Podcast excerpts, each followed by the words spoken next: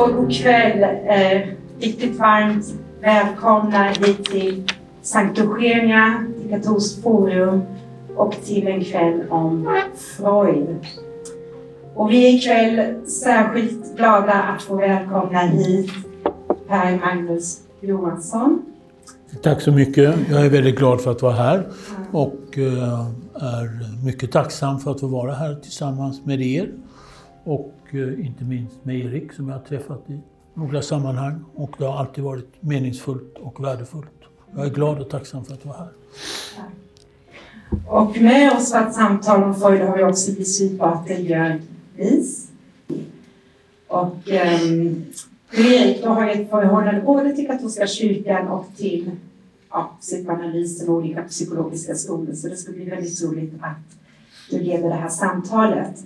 Sist men inte minst, mitt namn är Claudia Hammerik och jag är programansvarig på Katolskt Forum. Och du Erik, jag är varm handen över till dig. Varsågod. Tack så mycket. Eh, jo, jag, jag tänkte eh, börja med en eh, personlig betraktelse för att eh, det här samtalet som vi kommer att ha nu betyder väldigt mycket för mig. Eh, för att eh, den, det hänger ihop med min egen livsresa.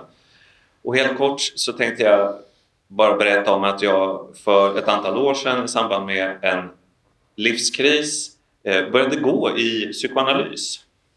Eh, och gjorde det under en ganska lång period och eh, tyckte att det var eh, någonting helt fantastiskt. Jag fick syn på saker hos mig själv som jag all, faktiskt inte hade en aning om. Eh, det var liksom som en upptäcktsresa, en upptäcktsresa i det inre som eh, förvånade mig hela tiden och förvånar mig än idag när jag tänker tillbaka på det. Jag förstod också där, eh, och det kan jag säga då för att eh, säga någonting om psykoanalys för de som inte har så bra koll på det. Min erfarenhet var, man kan säga att jag gick in i det med en ganska färdig, jag hade en ganska färdig bild av vad det var. Eh, jag hade läst en del om Freud och Freuds idéer och jag visste om att det var Freud och drömmarna och att sexualiteten hade en viktig plats. Men jag blev väldigt förvånad när jag sen hamnade i en, i en egen analys, att det var så omystiskt. Att det, och det gjorde mig faktiskt lite, lite, lite eh, besviken till en början. Så då tänkte jag att jag måste byta till jungiansk analys. För att jag har ju så spännande drömmar och, och så mytologiskt tankesätt. Eh, men jag stannade kvar i, i den, den eh, psykoanalysen då som kommer från Freud. Och då förstod jag att det handlade om relationen i rummet. Och att det handlade om ett lyssnande från analytikerns sida och en uppmaning till mig eh, som låg där på divanen eh, fyra dagar i veckan, vilket det då var, att tala så fritt som möjligt. Och att tala fritt, det kan man tänka att det är lätt. Eh, och jag tänkte väl att jag var en person som var bra på att tala. Men det visade sig att det var svårt att tala fritt. Och den kampen för att tala fritt, det var det största som hände i det rummet. Men sen så tyckte jag efter ett tag, under ganska, efter en ganska lång period, att jag kom till en gräns. Och den där gränsen tänkte jag att vi skulle ta upp sen senare i, i samtalet här. För att jag hade väldigt svårt att förlåta mig själv, om man säger så. Alltså jag kände väldigt starkt att jag behövde en kraft som kom utifrån. Som la en hand på min axel och sa i princip, du är förlåten. Och eh, det här var ju då ingenting som analytikern kunde göra. Utan analytikern var lyssnare eh, och jag kände att det var upp till mig själv. Och sen efter en tid så hamnade jag då här, katolska kyrkan där jag tyckte att jag kunde möta det här, den, den här typen av förlåtelse. Så jag ser då på min livsresa som att jag jobbade upp någonting, en självkännedom, eh, saker som jag sen kunde ta med mig in i kyrkan och säga det här bär jag på, det här plågar mig, det här vill jag bli fri ifrån, skulle man kunna säga. Och jag tänkte säga det här bara för att ringa in liksom, ja, med min resa och eh, jag tror också det saker som dök upp under den här resan då där psykoanalysen på många sätt var en språngbräda för mig in i kyrkan. Eh, ur den berättelsen kan vi nog hitta frågeställningar som vi kan ta upp i samtalet. Eh, men innan vi kommer, kommer in på det så tänkte jag börja med att fråga dig Per-Magnus. Eh, vad har du haft för relation till katolska kyrkan? Hur har den sett ut? Ja, ska jag svara på det? Eh,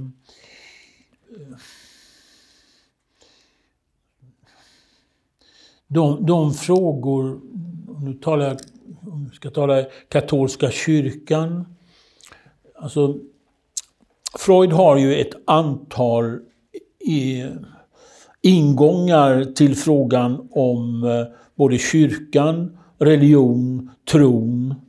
Och genom att jag ganska tidigt började syssla med Freud när jag var eh, 15 år och började läsa Freud och har gjort det sedan dess på olika sätt så har det blivit naturligt att reflektera eh, kring olika aspekter, bland annat då den katolska kyrkan, men också frågan om, om de här stora kategorierna, kunskapskategorierna, eh, teologi, konst, filosofi, naturvetenskap och psykoanalys för att återta eh, de kategorier som Freud använde 1933.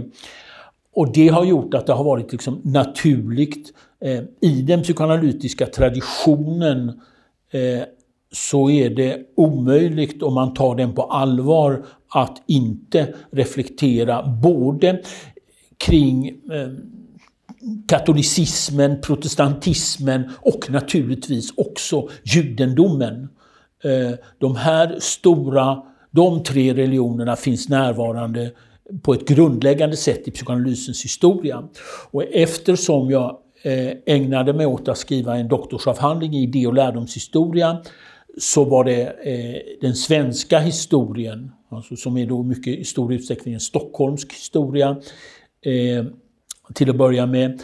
Den ställde också frågan om relationen mellan psykoanalys och tro. Och det blev en avgörande fråga.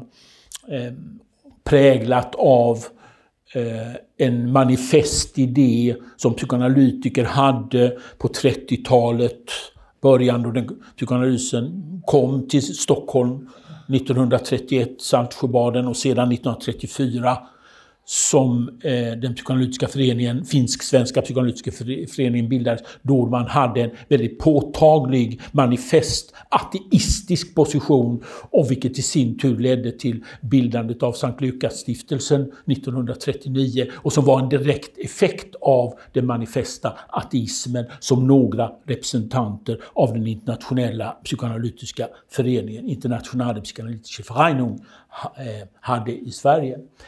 Så att man kan säga det har varit eh, på olika sätt, detta är ju bara en aspekt, men det finns så många aspekter både kring, kring den katolska kyrkan och, och, Freuds eh, magistrala text från 1921, Massenpsykologi und Ich-analyse, behandlar ju kyrkan som institution och kyrkans som institutions effekter på den enskilda, så som Freud beskriver den. Så att det har varit en del av mitt eh, eh, tänkande, skrivande och intellektuella liv eh, sedan tidigt.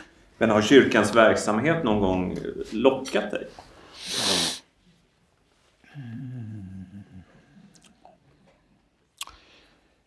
Ja... Eh, vad ska jag svara på det? Eh, alltså jag skulle svara så här.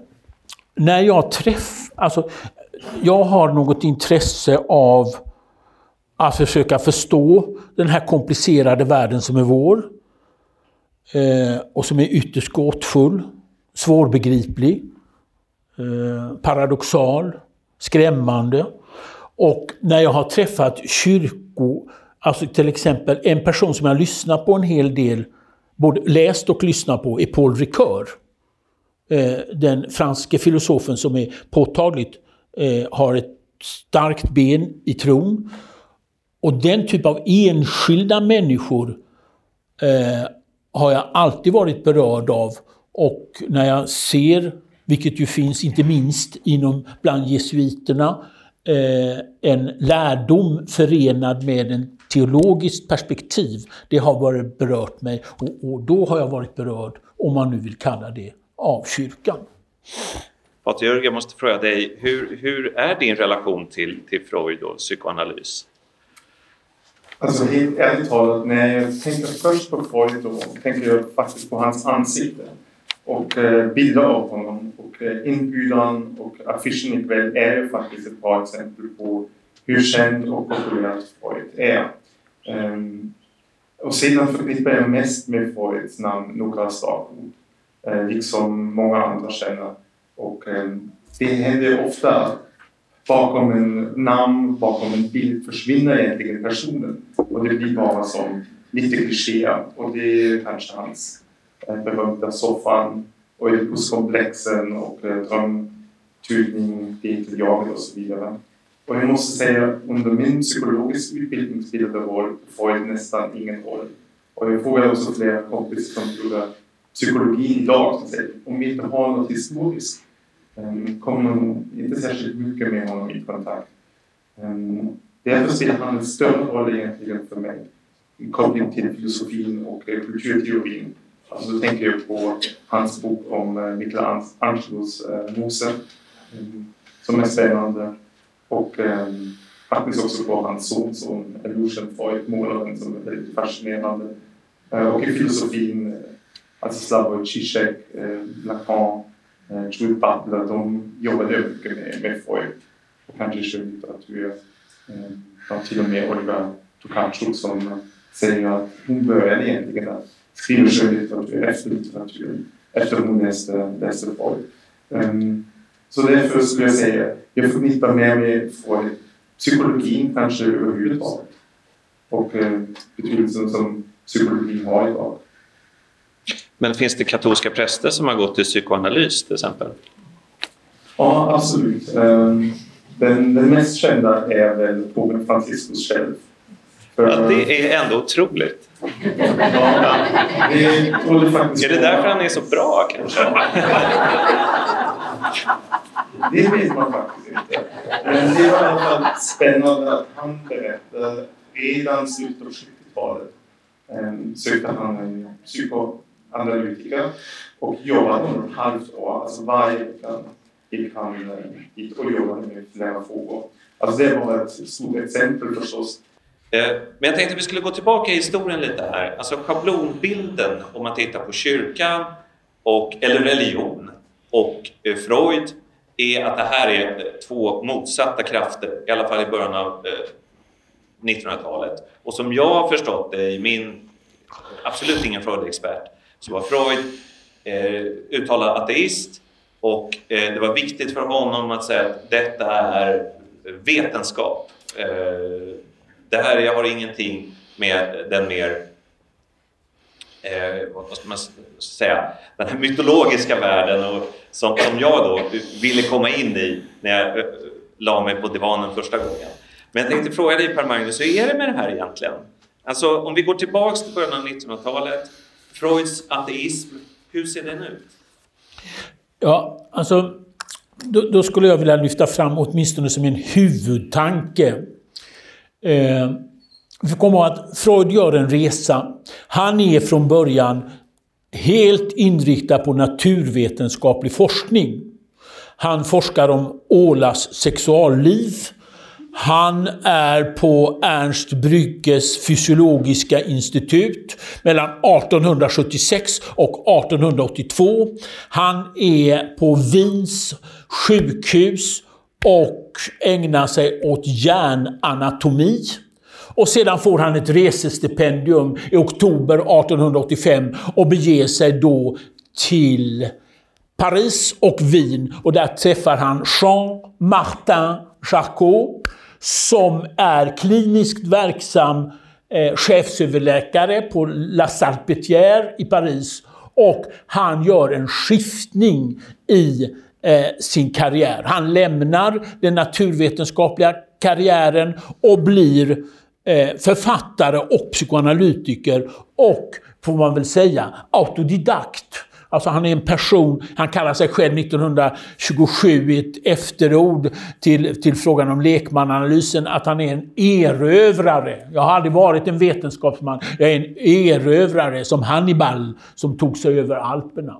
Och han, i den situationen så är han också utsatt. Det är jättekonstigt att 1900 eller 1905 sitta med en människa sex gånger i veckan. Dessutom ligger hon ner och hon ska berätta om sina sexuella fantasier. Hon ska berätta om sin mamma och sin pappa och hon ska vara intim med en läkare sex gånger i veckan.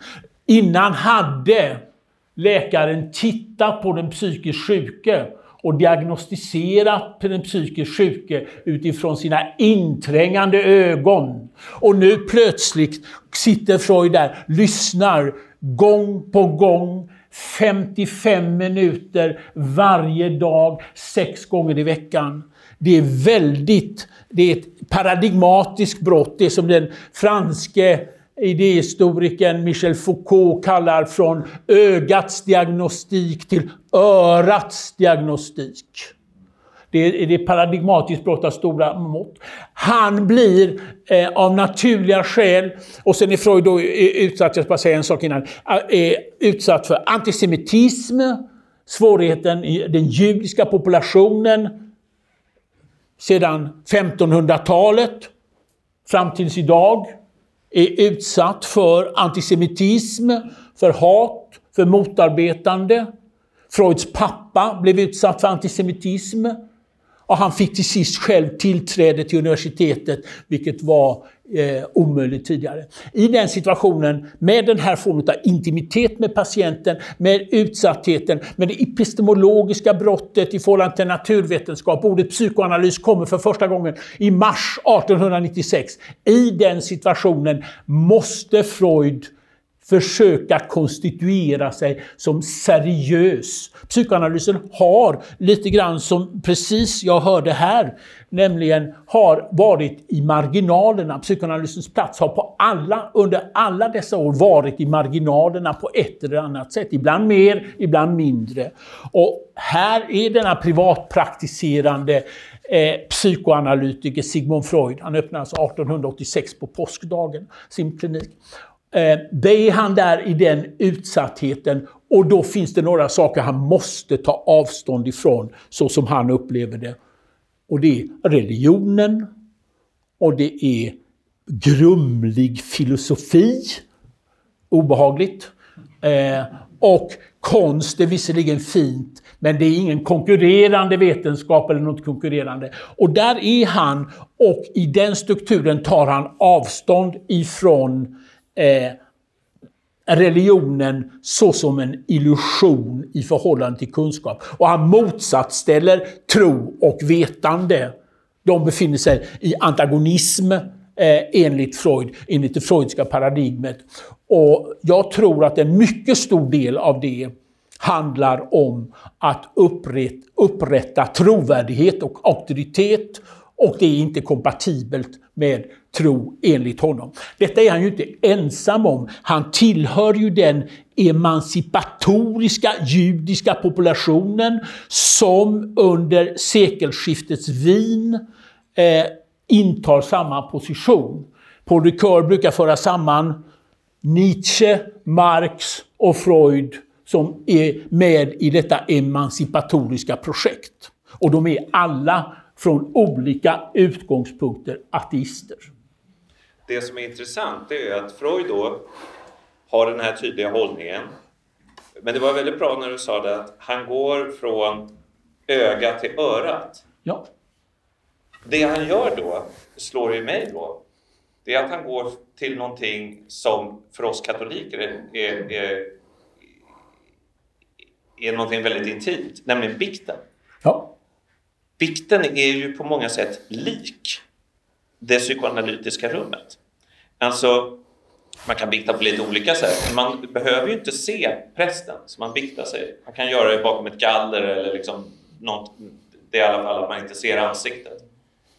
Så att när Freud då vill eh, göra någonting som absolut inte har någonting med tro eller religion att göra, så blir det ändå att han närmar sig någonting som i alla fall katolska kyrkan har funnits i hundratals år, eller tusentals år kanske. Det här är väldigt intressant och man kan lägga till en annan sak att eh, min erfarenhet också från den här psykoanalytiska bädden då, det är ju, för man får inte se analytikern sitter bakom. Det är ju, om man, om man ska ta till ett stort språk, så är det, det är nästan som att vara på Mos, som var Moses på Sinai berg, som inte får se Guds ansikte.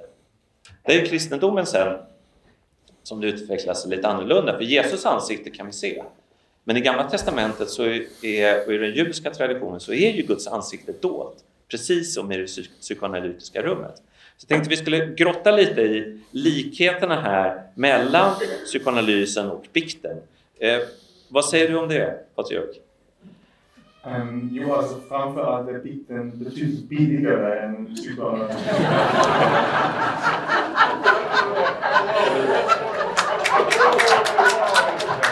det, är faktiskt gratis. Men det som alltså, det finns absolut... Men jag måste tillägga där, vad skulle du säga som präst om man kom fyra eller sex gånger i veckan? Det är faktiskt en del och det är utbildning som vi får.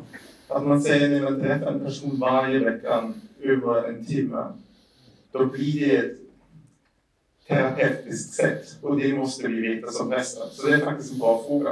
Eftersom man måste beakta vissa regler och vi lär oss att som präster har vi en annan roll och vi ska vara medvetna om det. Och sen är förstås bikten som du kanske först mest in i det, att bikten är framförallt ett sakrament. Och då har jag prästen en helt annan auktoritet. Och det kommer jag inte egentligen från prästen själv. Eh, enligt den katolska tron är det ju Gud som handlar, som är närvarande. Och när prästen ger avlösning, då är det något, det är min auktoritet som ingen annan kan ha och som även inte vi präster på. Och det är inte riktigt kopplat till kunskap som vi har. Vi kan tipsa en del, det kan bli lite samtal. Men just det sakramentala är ju att man handlar i Guds namn. Och bara så kan man säga, eh, ja, ta bort dina synder i Guds namn. Och vad säger du Per-Magnus? När kommer förlåtelsen in i psykoanalysen? Freud har ju ett begrepp som ju ligger nära förlåtelsen och det är ordet försoning. Att försona sig. Eh, och i försoningen finns det ett förlåtande moment. Eh, och eh, det är ofta så, ett problem med, med, Freud och ett problem med psykoanalysen är att det är en komplicerad teori och de eh, populära framställningarna utav psykoanalysen blir inte så väldigt lyckade alltid. Och eh, en sådan är ju det här kring vad som kallas mytologiskt Oidipuskomplexet. Det väsentliga moment för Freud i slutet av sitt teoretiserande är ju att det inkluderar en försoning och ett försoning med det som man skulle kunna kalla ens livsöde. Och jag tänkte på en sak. Alltså det finns ju... Eh, vad, vad jag eh, eh förstår vilket ni kan oändligt mycket mer än vad jag kan. Men, om, men det finns ju någonting med kyrkorummet. Alltså det här rummet kan ju eh, jag är, för att svara på en fråga, jag har besökt kyrkor, inte minst i Paris. Eh, inte bara i Paris, men mycket i Paris. Och också i Göteborg, också i Stockholm och andra städer. Eh, och det finns ju någonting att det här kyrkorummet kan ju bli något heligt över sig. Det är ett rum som betyder väldigt mycket. Det är laddat och det är en frid som finns i det. Och där finns det, skulle jag vilja säga, en, en psykoanalytiker inreder sitt rum med det som tillhör honom eller henne. Och det får för eh, analysanden, som är Freuds ord, eh, Eh, en stor betydelse. Och där finns det en likhet. Eh, det finns ju numera sådana här populära varianter utav psykoterapi där folk flyttar runt och hyr in sig i olika rum. Det blir inte så bra. Nej, nej, nej. Eh, utan man ska ha ett rum man ska gå till som är ens rum och det är samma. adress. Om ni läser till exempel Les mots pour le dire utav, eh, utav Marie Cardinal så eh, förstår man vilken betydelse hon fäster vid den här vandringen från sin bostad eh, i den här, den här återvändsgränden som han bodde i och rummet och det rummet som betecknar någonting för henne och som hon vill återvända till. Och där finns det en likhet tror jag med eh, den, den katolska, men det kan du... Ja, absolut. Jag vill bara lägga till, man kallar också biten försoningens sakrament. Ja. Och det är också viktigt, det är försoningen med kyrkan och med Gud. Och att konfrontera det. Och därför är det förstås också ett annat, ett annat sätt att gå till bikt när man går in i kyrksalen och sen eh, till biktsalen. Och det är något heligt, en helig handling. Och därför är det också en liturgi, även om det finns samtalselement. Och om man ja, har lite med, med, med frågor och man berättar lite mer. Men till slutet är det i en viss ja, helig, eh, på ett heligt sätt. Frågan då hur den här förs eh, försoningen, eh, hur den ska vara möjlig. Jag läste faktiskt en, en intervju idag med eh, ja, påve Franciscus eh, som alltså har gått i, i psykoanalys. Då. Men det sa han inte i den intervjun. Men han talade just om bikten eh, och att eh, när någonting biktas så lägger man fram det inför Gud och sen så kommer förlåtelsen och då glömmer Gud det som har hänt. Och han sa att det är upp till då människan att också glömma. Alltså det som är biktat är biktat, det ska vara borta. Men eh, min erfarenhet från psykoanalysen är att ja, det där kanske är ett sista, sista, sista moment. Men det är ju också att verkligen minnas vad som har hänt. Gå tillbaka och inte snabbt lägga undan någonting. Gå tillbaka, gå tillbaka, gå tillbaka en gång till. Och det här skulle jag vilja liksom bolla med er. Vad har det här glömmandet för funktion? Vad säger du om det Per Magnus? Ja, det har jag mycket att säga om. Ja. Eh, det är ett ämne som jag tycker... Ja, ja det, är, det är ett ämne som jag älskar. Eh, jag sa en gång när jag eh, Eh, en gång i tiden lärde mig franska så, så, så satt jag på en bar i Paris och då eh, sa jag just till en person där att eh, on se souvient pour oublier. Man ägnar sig åt ett minnesarbete för att glömma. Men man kan inte glömma om man inte på något vis har talat igenom, kanske biktat sig, förstått, sörjt, gråtit, tagit sig an det som man inte har uttalat. Men när det väl är gjort och när det väl är bearbetat, det som Freud kallade Durcharbeiten, när det väl är bearbetat, genomarbetat, då blir dessa minnen någonting annat. De får en annan innebörd för den enskilde.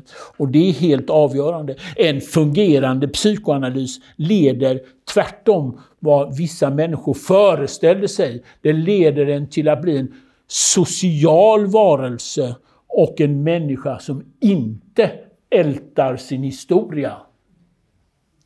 Så på så sätt så är det ju väldigt likt. Finns det någonting som skiljer? Eftersom du började med påven Franciscus, jag får förstås inte kritisera påven Franciscus, men jag skulle säga det är en bild som man använder egentligen, att Gud glömmer det. Och eh, det har fördelar, men det har också nackdelar. Och det betyder på det sättet, jag kan börja på nytt och det är väldigt viktigt med. Men det som Jesus kallar till är omvändelse och det försöker vi egentligen i varje bild. Och eh, här finns det förstås många katoliker men också kanske en hel del som har inte så bra koll på katolska kyrkan. Och eh, alltså alla helgon, det är inte så att man blir en helt annan person. När Jesus kallas som eh, hans efterföljelse, de behåller ju en viss personlighet, en slags karaktär. Och det är också viktigt när man konverterar till katolska kyrkan. Man har ju kanske då hopp, jag kan glömma hela min historia och upplevelser som jag har egentligen genom att arbeta som präst. Att genom kommer ofta till vikt att också historien blir viktigare. Att ofta kommer man upp som och säger det har jag inte viktat med. Men nu förstår jag bättre vad det egentligen är. Så att förstå vad synd är, det är också en viss bildning och det behöver också en viss tid. Och, eh, så att glömma, jag skulle hellre understryka förlåten. Det är förlåten och det spelar inte, det påverkar mig inte. Det är en viss frihet som kommer genom att möta Gud. Någon, en skillnad som jag eh, tror mig ändå se är ju att om jag går till en präst och sen så, så säger jag Åh, jag, jag, jag önskar att Gud skulle älska mig. Jag känner mig inte älskad, men jag önskar, jag, jag, jag önskar att Gud ändå skulle älska mig som jag är. Så kan prästen säga Jo, men det gör han. Det är så. Men frågan är, kan psykoanalytikern säga någonting sånt? Per Magnus, har du som psykoanalytiker, kan du gå över den gränsen? Kan du säga till den som ligger där, du är älskad? Är det möjligt? Ja, då skulle jag svara på det i den mån jag upplever att de orden bär för mig. Så är de möjliga att säga. Men man kan inte säga någonting som psykoanalytiker om man inte upplever sig själv i sig själv. Och det skulle man kanske kunna kalla Gud, eller l'autre avec un grand A, den store andre med ett stort A. Om den andre hör vad jag säger, det finns alltid, i det psykoanalytiska rummet som fungerar så är man aldrig två, man är alltid tre. Och den tredje, det, det kan man ha, det kan vara vem som helst som är placerad på platsen som den tredje. Det kan vara om man har haft en lärd och kunnig psykoanalytiker som är död, som i mitt fall. Eh, så är han i rummet. Det kan vara den stora andre. Det kan vara Freud. En inbillad Freud, en död Freud, sedan i september 1939. Men han lever också i rummet så som en person som lyssnar till det jag säger. Han lyssnar till det jag säger nu. Jag är skyldig honom och jag är skyldig Gud. Jag är skyldig den stora andre. Jag är skyldig de människor som har varit med mig på min vandring att jag anstränger mig och talar så sanningsenligt som möjligt. Finns det någon skillnad mellan Gud och den stora andre?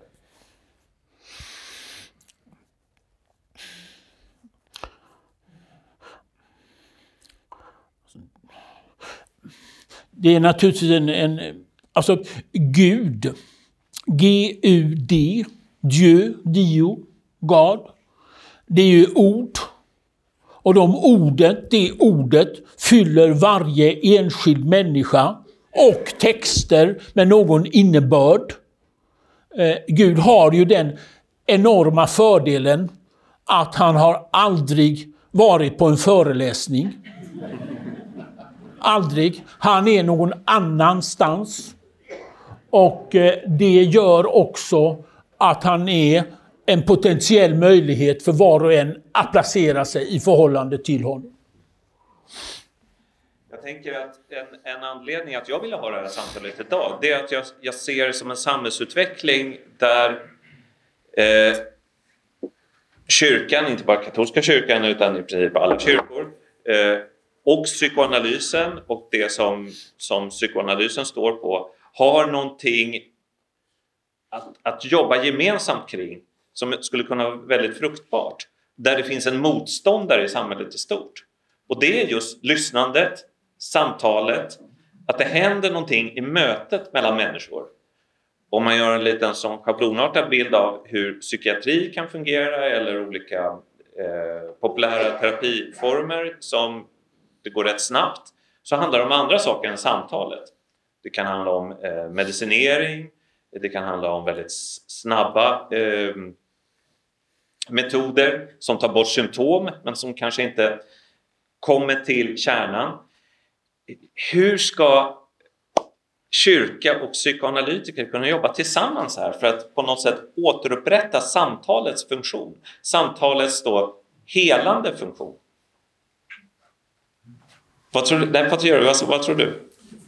Jo, alltså jag skulle först börja egentligen att understryka det som redan finns. Det finns faktiskt egentligen alla präster kan rekommendera till en psykolog som de känner, som de säger.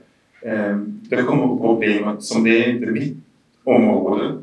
Då kan du jobba med någon annan. Det finns faktiskt redan det.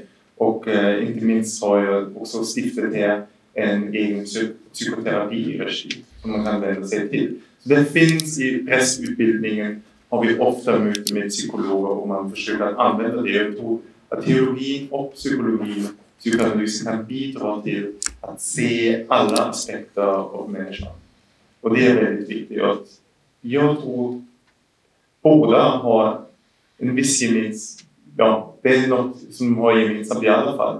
Det är, det är värt att ta upp problem som finns. Och inte bara borttränga den genom medicinering eller du behöver inte hantera det eller jag har bara en vecka tid att säga nej, det är värt att ta upp historien, att prata om det, våga prata med en annan människa om det för att uppleva och hantera det på ett annat sätt. Och du kan växa. Och eh, det behöver tid, det behöver tålamod. Och då tycker jag att det går från båda håll, alltså från ett psykologiskt perspektiv och från ett teologiskt som passar väldigt bra ihop. Men visst, visst är det ganska, eller väldigt viktigt för dig att du inte är psykolog? Det är viktigt att vara medveten om vilken roll jag hamnar så att säga. Det finns ju präster som har pluggat psykologi, men då måste man vara försiktig.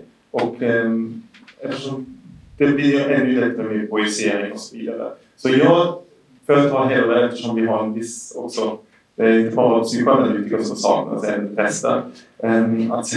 Jag satsar mest på det prästerliga som jag kan. Och um, sen jobbar vi tillsammans med andra experter på olika um, ja, vetenskaper. Det är ju intressant för att jag fick bara tanken nu att eh, just nu så, i, i alla fall i Sverige, så är folk, eller folk, samhället är inte så arg. Katolska kyrkan har, har liksom lite lugnt just nu. Det är inte jättemycket kritik mot i katolska kyrkan i Sverige, men däremot så verkar det som att samhället på något sätt har problem med psykoanalysen. Eller hur Per Magnus? Du har bara under det senaste året varit ute och försvarat psykoanalysen många gånger. Ja. Vad är det här för kraft som trycker på och säger att det är ovetenskapligt och det är för mycket tid, det är för dyrt och det är kanske till och med flummigt? Vad är det här? Alltså, jag tror så här att eh, det seriösa samtalet och historisk kunskap, intresse för humaniora, eh, intresse för det seriösa skrivandet.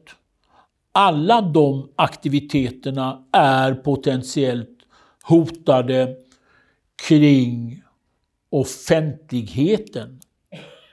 Alltså inom psykiatrin, vid universitetet vad det gäller utbildning till psykologer och eh, utbildning till psykiatriker så är det inte förenligt med det positivistiska paradigmet och föreställningen om evidens.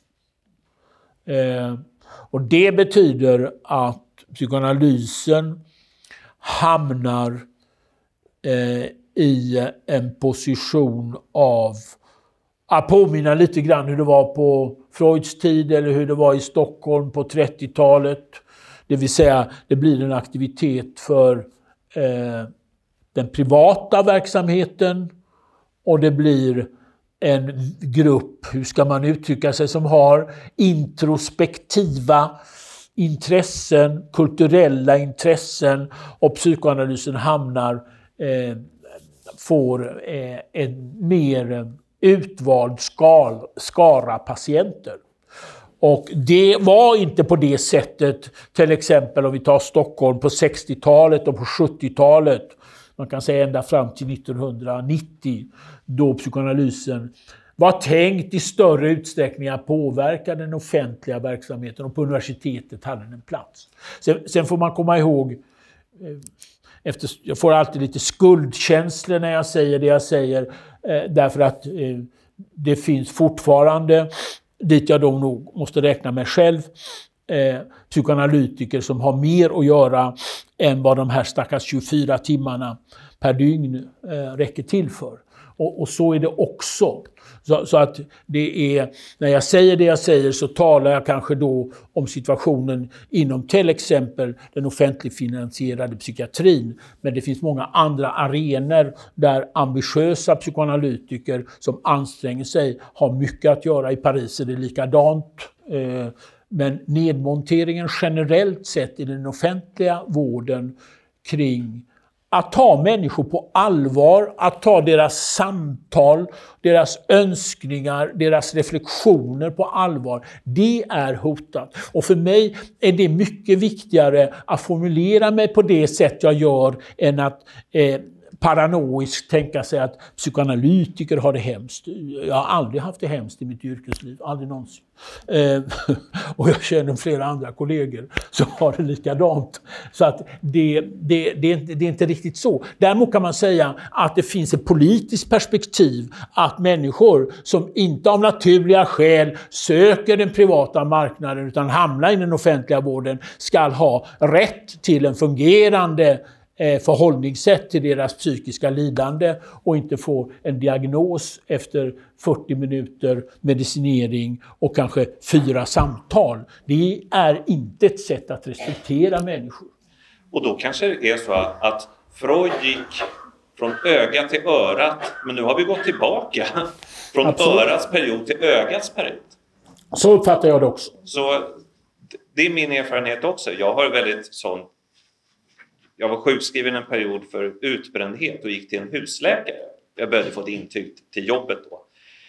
Och då var det verkligen, han var en ganska trevlig person, men i journalen så var det verkligen ögats iakttagelser som han, han skämdes lite. Han sa nu kommer jag behöva skriva några kliniska iakttagelser här. Svettningar, blek hy, sådana saker.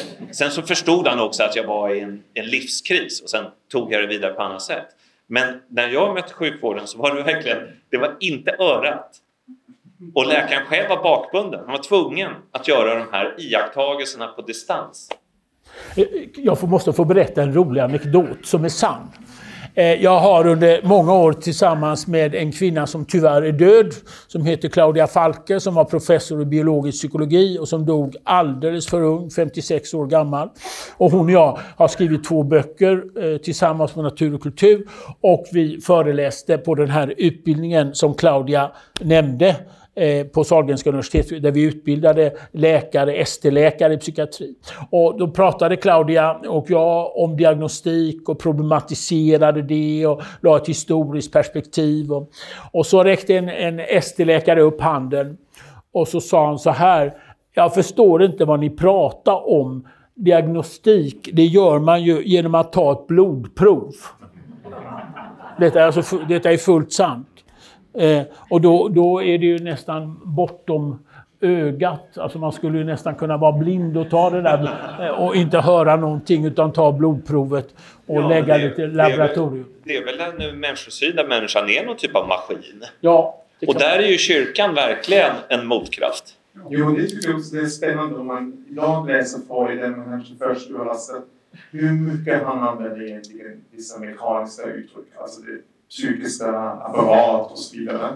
Men när man kollar vad psykoanalysen vill egentligen göra och med samtalet påverkar det mer mot en mekanisk ja, um, förståelse av människan idag som man absolut kan se genom psykologi som finns åtminstone här i, i Sverige. Jag hade ju lite olika eh, erfarenheter i olika länder och vi pratade också kort om det. Det finns också olika traditioner. Det är inte så att överallt har man det så är jättefokuserat på det måste vara effektivt och bara pengar är det viktigaste inom kyrkoval. Nu lever vi i det effektiva landet Sverige och då är det inte så konstigt att sådana här saker kommer i kläm. Men jag tänkte vi måste också ta, ta, upp det här med Freud och sexualiteten. För det första, är det bara en schablon? Vad säger du Per Magnus? Alltså, det är ju vad folk tänker på när Freud kommer upp att han såg som att det var sexualiteten som var den starkaste eh, kraften i människan och den tog då olika uttryck och det kunde bli neuroser och det kunde trängas undan. Eh, för det första, eh, delar du den här bilden av Freud? Att det här var någonting väldigt, väldigt viktigt för honom? Alltså, jag kan säga något generellt om Freud. Det finns en mycket väsentlig punkt som jag skulle vilja försvara Freud eh, på, mot psykoanalytikerna och mot kritikerna. Båda har helt fel, både fanatiska psykoanalytiker och kritiker. Och det är att Freud skulle ha svar på alla frågor.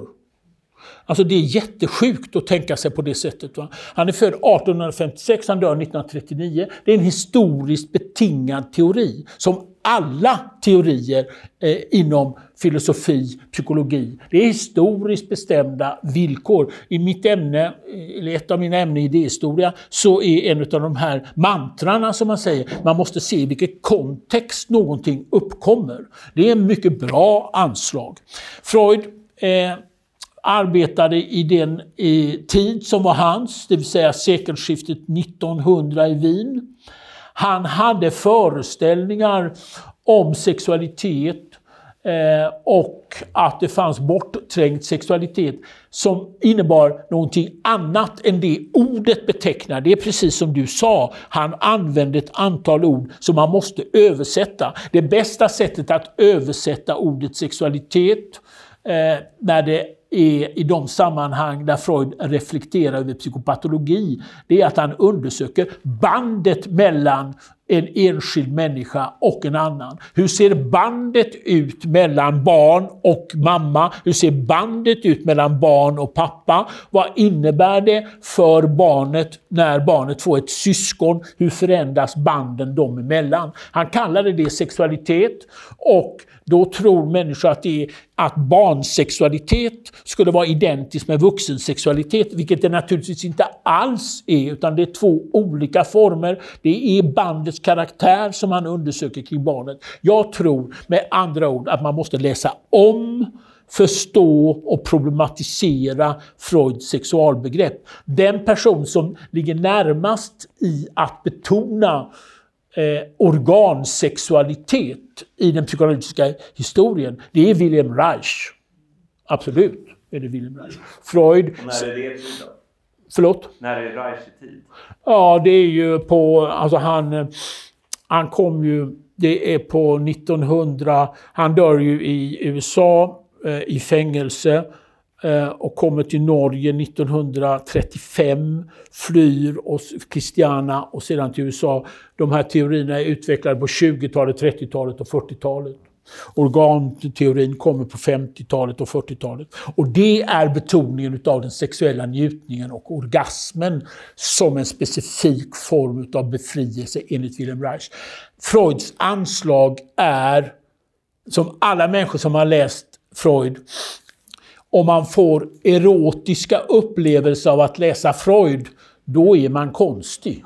Eh, eh, det måste jag påstå. Det, han, han, är, han är torr. Han är verkligen torr, teoretisk och abstrakt i sitt väsen. Och det finns eh, inga roliga passager på det sättet. Vad säger du Patrik? Ja, jag har inte upplevt det. Men jag tycker att det är väldigt tacksamt för att du påpekar det och vi vill lära oss något av Freud. Då är det väldigt viktigt att förstå honom i kontexten. Och om man säger att det fanns eh, bortträngd sexualitet, det är kanske inte värsta problemet som vi har i samhället idag. Um, och att förstå det bättre egentligen, vad betyder det um, att hantera ja, dessa drivkrafter som, som vi skulle inte säga i psykologi som jag har lärt mig, drivkrafter men behov och värderingar och kanske har man ett annat sätt att beskriva det som han vill säga och förstås är det från mitt perspektiv med religion väldigt viktigt att ta upp det. Men äm, verkligen beakta kontexten och äm, fundera på vad betyder det idag och hur kan vi ta upp det igen. För att ta, ta ett historiskt exempel som är väldigt påtagligt. Låt oss ta frågan om homosexualitet. Vad var homosexualitet under Freuds tid? Svar. En kriminell handling. Den blev avkriminaliserad i Österrike 1943. I Sverige 1944. 1978 betraktade amerikanska psykiatriska associationen homosexualitet som en mentalsjukdom. Idag kan homosexuella gifta sig, adoptera barn och leva i familj. Alltså, och eftersom frågan om sexuell identitet är en del utav det psykoanalytiska paradigmet så förstår man hur den samhälleliga strukturen ser kvalitativt annorlunda ut, till exempel i den här frågan. Om du tar till exempel en annan fråga. På 1900-talets början i Sverige skilde sig under 3 procent utav populationen. Idag går nästan varannat äktenskap åt fanders.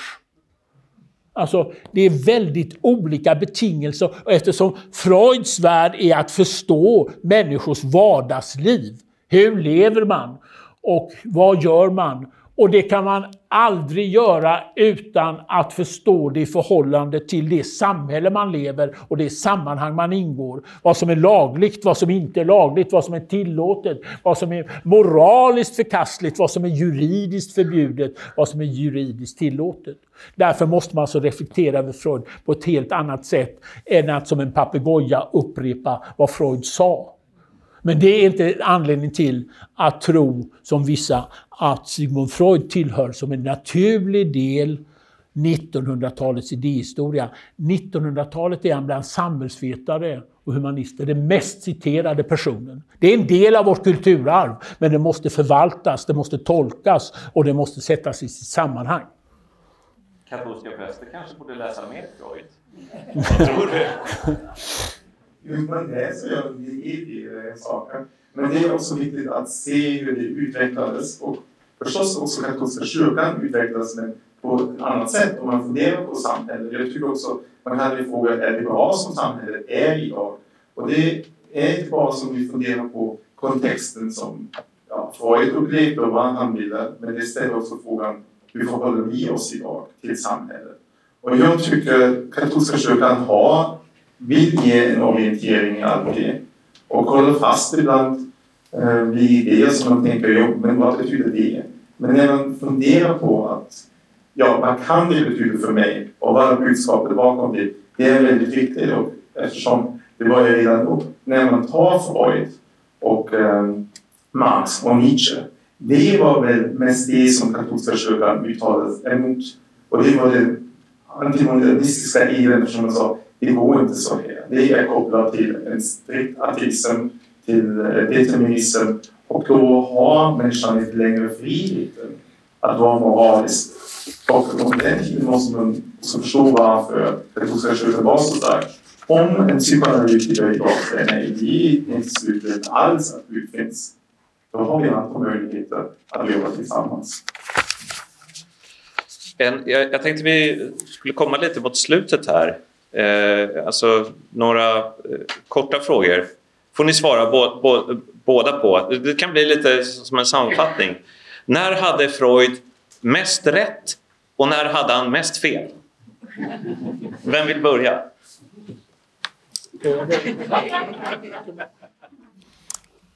Han hade eh, mest fel av historiskt begripliga skäl där han eh, överbetonade föreställning om att allt han ägnade sig åt var vetenskap och att eh, hans eh, psykoanalytiska metod var eh, helt förenlig med naturvetenskap. Eh, det är alldeles uppenbart att han har fel i den frågan. Han har mest rätt när han förstår hur viktigt det är att få ett rum att på allvar tala, bli lyssnad till och att förena det han kallade intellekt och känsla. Att de här två sakerna, känslan och intellektet, som ofta är separerade åt, som han upplevde det, bör förenas. Och det kan det bara göras i ett rum där det finns någon som fullt ut kan ta emot personen som talar. I det avseendet hade han helt rätt. Jag är faktiskt lite försiktig att säga något om Freud eftersom jag är inte Freud-expert. Det har vi redan eh, här. Men det som jag tycker, om man säger att det är bara fel och jag vill inte ens läsa Freud, då tror jag det är något som vi som katoliker kanske också upplever ofta. Att man blir konfronterad med Och det finns absurda konstigheter. Alltså, vad är så konstigt med katolska kyrkan? Och det är egentligen bara att skapa distans. Så det har inte något med mig att göra. Och det kommer inte att hjälpa egentligen. Eftersom det finns positiva saker som man absolut kan också upptäcka i Freud.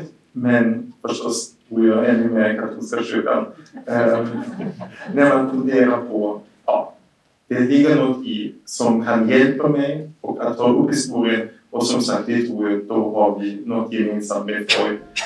Att man ska ta upp alla problem, historien och att man kan komma till en lösning och till en förståelse. Någonting som jag skulle vilja säga som kanske sista ord är att jag har hört det både i det psykoanalytiska rummet och i kyrkan. Det är att livet går ut på att jag egentligen inte behöver förändra mig så mycket. Utan jag ska bli mer mig själv. Och för mig har det där varit helt revolutionerande. För jag har alltid tänkt att jag måste förändra mig. Men nej, jag ska bara vara mer mig själv. Jag är på det här sättet. Och kristet då skulle man kunna säga, eh, ja, Gud älskar mig faktiskt som jag är. Sen så ska jag försöka göra gott i världen förstås. Men det är inte fel från början. Utan det jag har, det är det jag har att jobba med. Jag ska bara bli mer mig själv. Och samma sak har jag känt inom psykoanalysen. Det är det det handlar om. Jag är den jag är. Och det jag bär på, det bär jag på. Och här är det. Och eh, med det så sätter vi kanske punkt. Tack för att ni kom hit.